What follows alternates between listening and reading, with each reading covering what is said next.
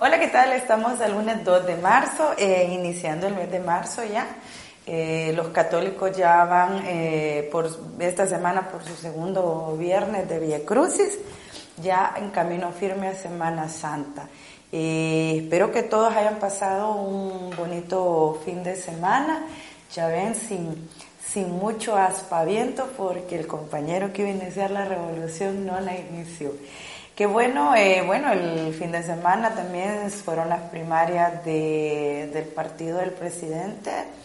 Eh, un, proceso interesante, un comentario corto, ¿no? Eh, las primarias son parte de los instrumentos que permiten a, a la militancia de los partidos políticos poder decidir quiénes lo representan dentro de las estructuras del partido. El FMLN era el único partido cuando recién dejaba de ser guerrilla que tenía este instrumento y que vimos, como vimos el día de ayer con Nuevas Ideas, los golpes, las patadas, las acusaciones, porque es parte, digamos, de, del calor de ese día, ¿no? de los nervios y el estrés que se genera someterse y aparte que siempre hay compañeros que no son muy amigos de la democracia, ¿verdad? Que son amigos de la democracia cuando ganan, son enemigos de la democracia cuando pierden y se molestan cuando se les señala que están eh, generando publicidad incorrecta como se denunciaba ayer a través de redes sociales. Esperemos que tanto Arena como el FMLN en sus propias internas eh, que ya son partidos de larga data, pues las tengan de mejor, en mejor manejo. Sin duda lo harán porque ellos ya tienen listas que solo le presentan a, su militancia, creo que eso ha sido el kit de arena del FMLN, luego de quitar el FMLN las, las primarias que tenían así a todo como las que se llevaron a cabo el día domingo de Nuevas Ideas, lo que, lo que hacen es entregar listados que solo llegan a ratificar la militancia en voto a mano alzada, ya veremos si continúan con esa tonalidad porque por lo menos decían las, las direcciones de estos partidos que eso evitaba el fraccionamiento de las bases y los pleitos internos, ya veremos si funciona. Creo que es un buen primer ejercicio de nuevas ideas, ojalá el resto de partidos políticos pues eh, siga tomando el rumbo de que sea su militancia quien decida quiénes son los que lo van a representar y que no sea un pequeño grupo en una, en una oficina valorando quién le es más fiel a quién, eh, que decida cómo hace el listado y solo les diga que vayan a rectificar. Ojalá que lo hagan de la mejor manera, ya que les vi criticando muy airadamente en redes sociales. Eso como un primer comentario. Luego que viene el coronavirus, ya está en, en México, ya se hablan de cuatro o cinco personas reportadas con, con esta enfermedad. Creo que es importante informarnos en los sitios eh, especializados para este tema. Dejen de estar bajando cualquier tontera en, en, redes, así de que hay que saltar tres veces para atrás, matar una culebra, llenarse de sangre de cabra. No, no es cierto. Busque la información que toca, es aprender a, eh, a cuidarnos, a tomar mucha vitamina C en el caso de la persona que está infectada con, con esta enfermedad que digamos que es una gripe sobrepasada. Eh, hay, que, hay que mantenerla aislada, que tiene que tener tapabocas.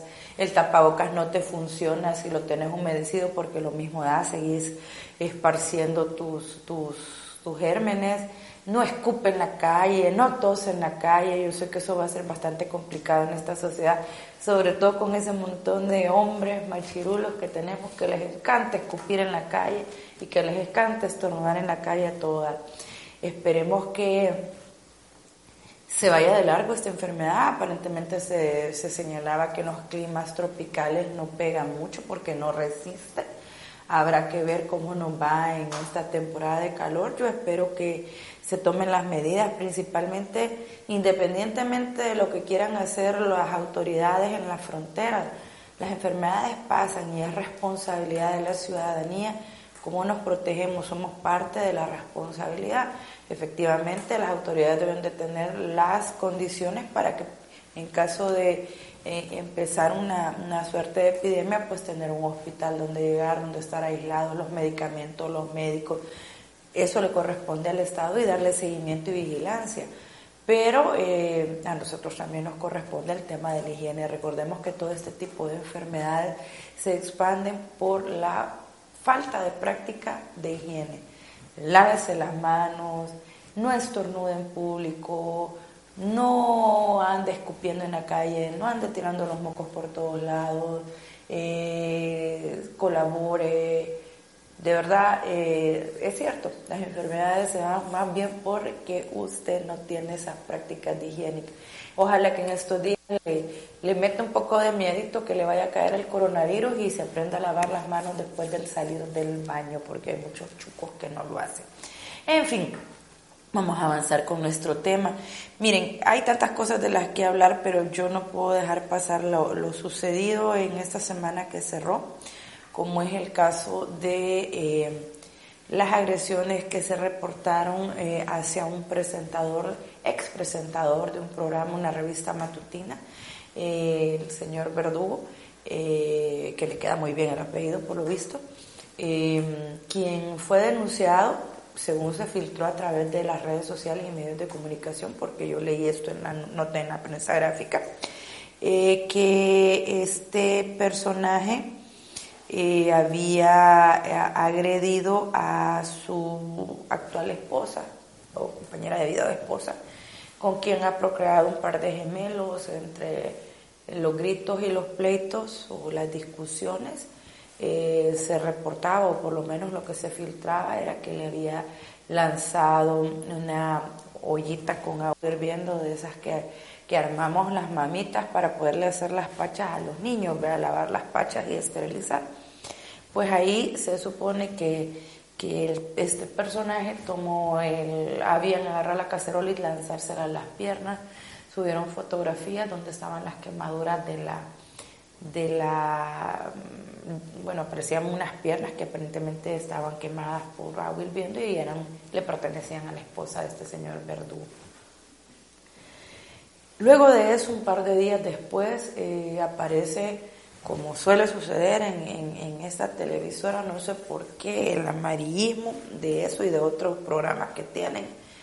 Y al regresar, el agresor junto a la chica para explicar cómo se agarraron del pelo y ya nos tiran una entrevista donde eh, está la esposa eh, diciendo no me retracto pero no fue así o pasó menos y el otro pues sí fue pero vea estos son problemas familiares y que lamento que se hayan enterado a mí me, me, me yo no vi la entrevista me voy a ser sincera y honesta porque yo ese tipo de hipocresía de jugar a la familia feliz no la soporto. Eh, dentro de mi formación aprendí a identificar a víctimas de violencia intrafamiliar y a identificar el círculo de violencia. Yo les ponía en redes muy, muy, muy indignada que eh, esa fotografía de juguemos a la familia feliz, donde, donde estaban sentados en un sofá y él está ahí sobándola y ella está eh, como defendiéndolo porque lo pone atrás de ella, ¿verdad? Eh, se, lo, se lo voy a poner claro, eso es parte del círculo de la violencia, lo dije en redes.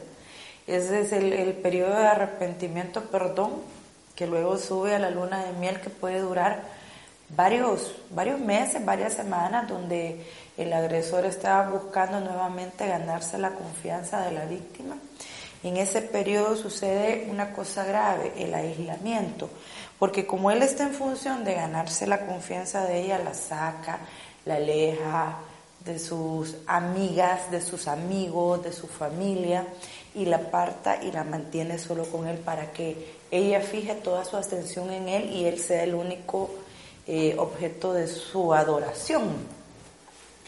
El problema es el siguiente, que las, lo que sigue después del periodo de luna de miel se llama acumulo de tensión. Es decir, que de repente hay, si no pleitos, desacuerdos que van generando una olla de presión que de repente empieza a soltar el aire. Y entonces viene el primer grito, ella contesta y entonces viene el estallido de violencia otra vez, donde le va a volver a tirar agua hirviendo en las piernas, donde le va a volver a escupir en la cara, le va a dar contra la cama, como decía por lo menos la denuncia que se filtraba en redes, donde le va a volver a, gritar, a insultar. Y el problema es que después de un episodio como lo que ellos hicieron, de, bueno, el agresor hizo de sacarla para que hablara bien con, de él, es que la gente se queda con esas frases que yo leí en redes sociales, rumiándolas de la manera más cruel, diciendo que por tonta eh, y la palabra altisonante eh, seguía aguantando, que eso era de tontas aguantar, que solo una tonta lo aguanta. Y es bien grave porque la mayoría de expresiones la ejercieron mujeres. Y también en ese término de yo no aguantaría eso, a ver, tenemos que entender una cosa, mujeres. Eh, los hombres, por último, ellos toda la vida dicen cualquier cosa, pero con las mujeres me preocupa. Su educación y su formación académica, en muchas de las voces que leí en redes, privilegiadas, no es la misma educación y formación que pudo haber tenido esta persona, en primer lugar. En segundo lugar, hay, hay mujeres a las cuales se les ha enseñado desde pequeñas y han naturalizado desde pequeñas porque tienen hogares donde hay violencia intrafamiliar, que eso es normal, que una esposa debe vivir eso. Así como los varoncitos aprenden que es normal golpearlas, las niñas aprenden que es normal recibir golpes porque es parte del amor, porque es parte del hogar, porque los trapos sucios se lavan en casa, porque no hay que contar estas cosas. Hay que tener mucho cuidado cuando señalamos porque ella está, la víctima está en un proceso de violencia, está en un círculo de violencia que no puede romper y que lamentablemente nadie la puede sacar de ahí, solo ella puede salir de ahí. Y tristemente este tipo de círculo de violencia o lo rompe ella o muere. Y ocurre el feminicidio, porque los agresores siempre, siempre terminan pasándose de golpes, terminan, se, terminan pasándose de empujones y terminan matando a su... Porque ya una bofetada ya no es suficiente, hoy hay que darle con el trompón porque no entiende, hoy hay que empujarla, mejor le damos con un, le doy con una cacerola y así va subiendo la violencia. Ahí había niños en esa casa, cuatro niños, cuatro niños que están naturalizando las agresiones Cuatro niños que están viendo que la mujer que los, ha, que los cuida, que los ama, que los protege, aguanta golpes e insultos de, de su papá. Entonces ellos naturalizan eso y más adelante esos van a ser muy probablemente cuatro hogares donde se haya cuatro golpeadores. Porque eso fue lo que aprendieron. Porque los niños y las niñas aprenden lo que ven en su casa. Yo les ponía en redes y mucha gente me decía, bueno, ¿y qué más hay que hacer? ¿Por qué le decís a la familia y a los amigos que sean responsables? ¿Y quién más? ¿Y por qué no intrigamos? ¿Y por qué vos no vas? Porque no es mi amiga. Ella no es mi amiga y ella ahorita no está buscando ayuda. Ella está justificando a su agresor. Ella dijo muy claramente, por lo menos en los tweets que yo leía sobre el programa, no soy una cobarde, me voy a quedar luchando. Eso es un argumento propio de las iglesias y aquí sí voy a ser bien clara. Son las iglesias, tanto católicas como evangélicas, que les dicen a las mujeres que deben de aguantar cualquier cosa de su pareja. Porque el amor todo lo sabe, todo lo entiende, todo lo puede y todo lo soporta. Y en la medida que ellas sigan orando, en algún momento va a cambiar su pareja. Eso es mentira. Eso no pasa. Y Dios, que es un Dios de amor, y un Dios que nos ama, no creo que esté sentado en su trono y arriba diciéndole, siga aguantando que la golpee su esposo. Probablemente usted tiene la culpa. Porque las iglesias y, las, religiones lo que hacen es generarte culpa. Que vos sos la que tenés la culpa, quizás vos sos la que no haces bien las cosas y por eso de que el hombre te agrede. No es cierto, no justifiquemos la violencia. Ni con religión, ni con yo hubiese hecho otra cosa porque su vida es la suya. Usted no puede, no puede decidir o no puede juzgar desde su propia forma de vida. Usted no puede hacer eso por una simple y sencilla razón, porque cada ser humano tiene una formación diferente. Y muy probablemente a ella le han enseñado que esto es normal. Yo voy, por ejemplo, a la televisora que transmitió este programa donde se justificó la agresión eh, intrafamiliar, siendo que El Salvador es uno de los países con los mayores índices de feminicidio. ¿Cómo se les ocurrió hacer eso?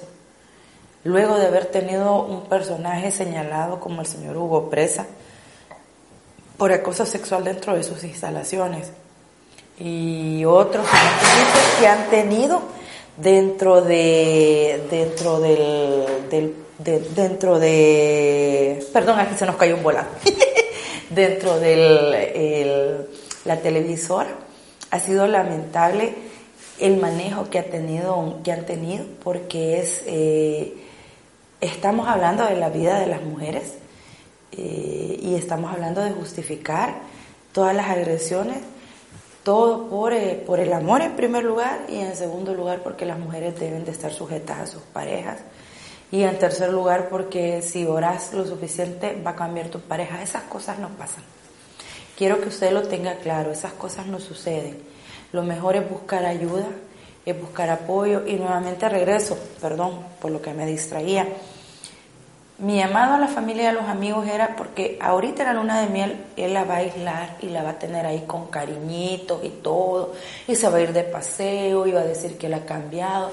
Tenga cuidado de caer en eso y tenga cuidado de dejarla sola, porque en algún momento va a haber un pellizcón, un jalón de pelo, así velado que ella no va a querer decir, véanle sus manos, véanle sus piernas, véanle sus brazos si no llega con moretones, si no se pone de más maquillaje para cubrir golpes y díganle que están para ella, porque yo no puedo llegar, Isdemo no puede llegar, nadie puede llegar a su casa. Ustedes como familia y amigos tienen acceso, sean accesibles a ella. No importa que le llame 5, 6, 7, 8 veces y que siempre regrese con el hombre. No se cansen. De verdad, es importante que estén ahí porque ustedes le pueden salvar la vida.